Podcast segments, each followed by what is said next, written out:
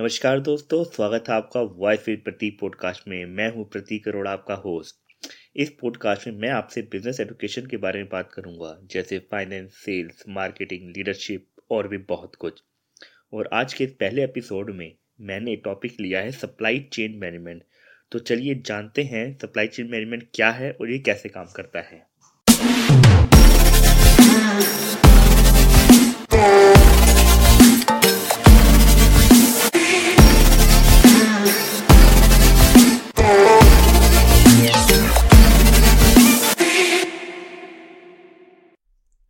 Supply chain management business का बहुत ही important हिस्सा होता है।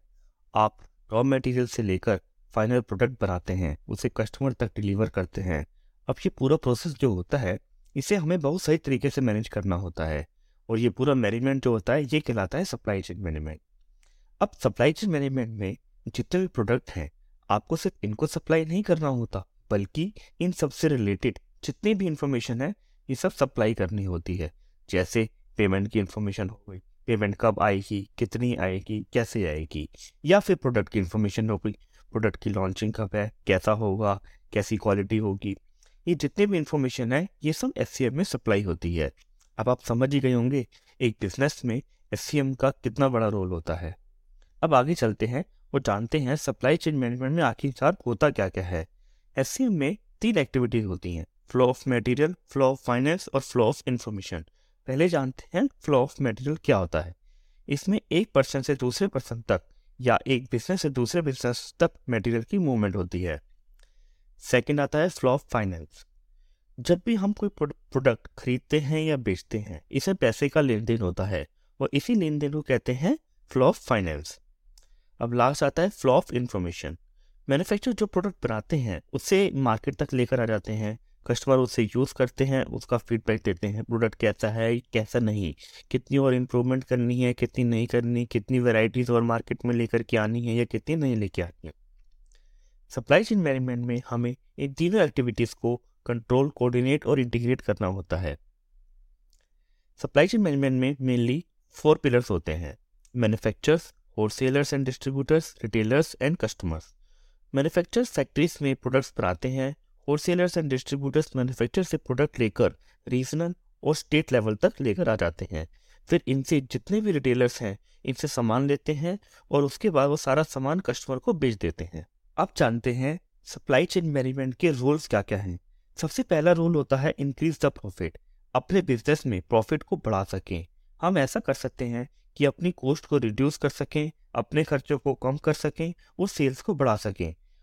और ऐसा करने से कहीं ना कहीं प्रॉफिट बढ़ जाता है। दूसरा रोल होता है to build reputation of company company की रेपुटेशन बनाए रखने के लिए एस का बहुत इंपॉर्टेंट रोल होता है। चलिए इसे एग्ज़ाम्पल से समझते हैं। जैसे वॉलमार्ट एमेजोन ये वर्ल्ड की फ़ेमस कंपनी है जो सप्लाई चेन को बहुत सही तरीके से मैनेज करती हैं। बिज़नेस को पूरा चलाती हैं। मैन्युफैक्चर से सामान लेकर कंज्यूमर तक पहुँचाने का काम इन कंपनीज़ का ही होता है। आगे बढ़ते हैं और जानते हैं सप्लाई चेन मैनेजमेंट में कौन कौन सी एक्टिविटीज़ होती हैं? पहली एक्टिविटी आती है प्रोक्योरमेंट की। इसलिए अपने बिज़नेस के हिसाब से आपको कौन से सामान की ज़रूरत है और उसको खरीदना जो होता है, इसे कहते हैं प्रोक्योरमेंट। दूसरा होता है स्टोरेज, यानी आप अपने सामान या प्रोडक्ट को सही तरीके से रखना ताकि सुरक्षित रहे, कहीं खराब ना हो जाए।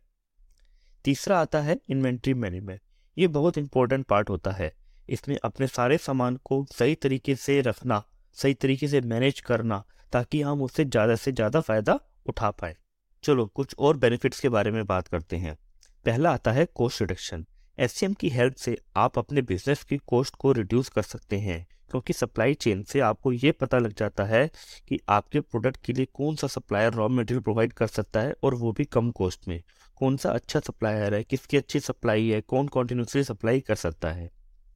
सेकेंड आता है कॉन्टीन्यूटी इन बिज़नेस अगर आपके पास सही सप्लायर होगा मल्टीपल सोर्सेज होंगे तो आपके बिज़नेस में कॉन्टीन्यूटी बनी रहेगी। आपको टेंशन नहीं होगी कि आपको मटेरियल मिलेगा या नहीं मिलेगा। फोर्थ आता है रेगुलर सर्विस रेगुलर सर्विस में क्या होता है कि आपकी कॉस्ट जो है, वो कम हो जाती है। आपको रेगुलर सप्लाई मिलती रहती है और आपके जो कस्टमर होते हैं, वो आपके पास बार बार आते हैं, क्योंकि उन्हें पता होता है कि आप, उनको ये प्रोडक्ट आपके पास मिल ही जाएगा। फोर्थ आता है relation with partners supply chain की हेल्प से आप अपने पार्टनर्स के साथ अच्छा रिलेशन भी बिल्ड कर सकते हैं। फिर वो आपके बिज़नेस की ग्रोथ के लिए आपकी हमेशा हेल्प करते हैं।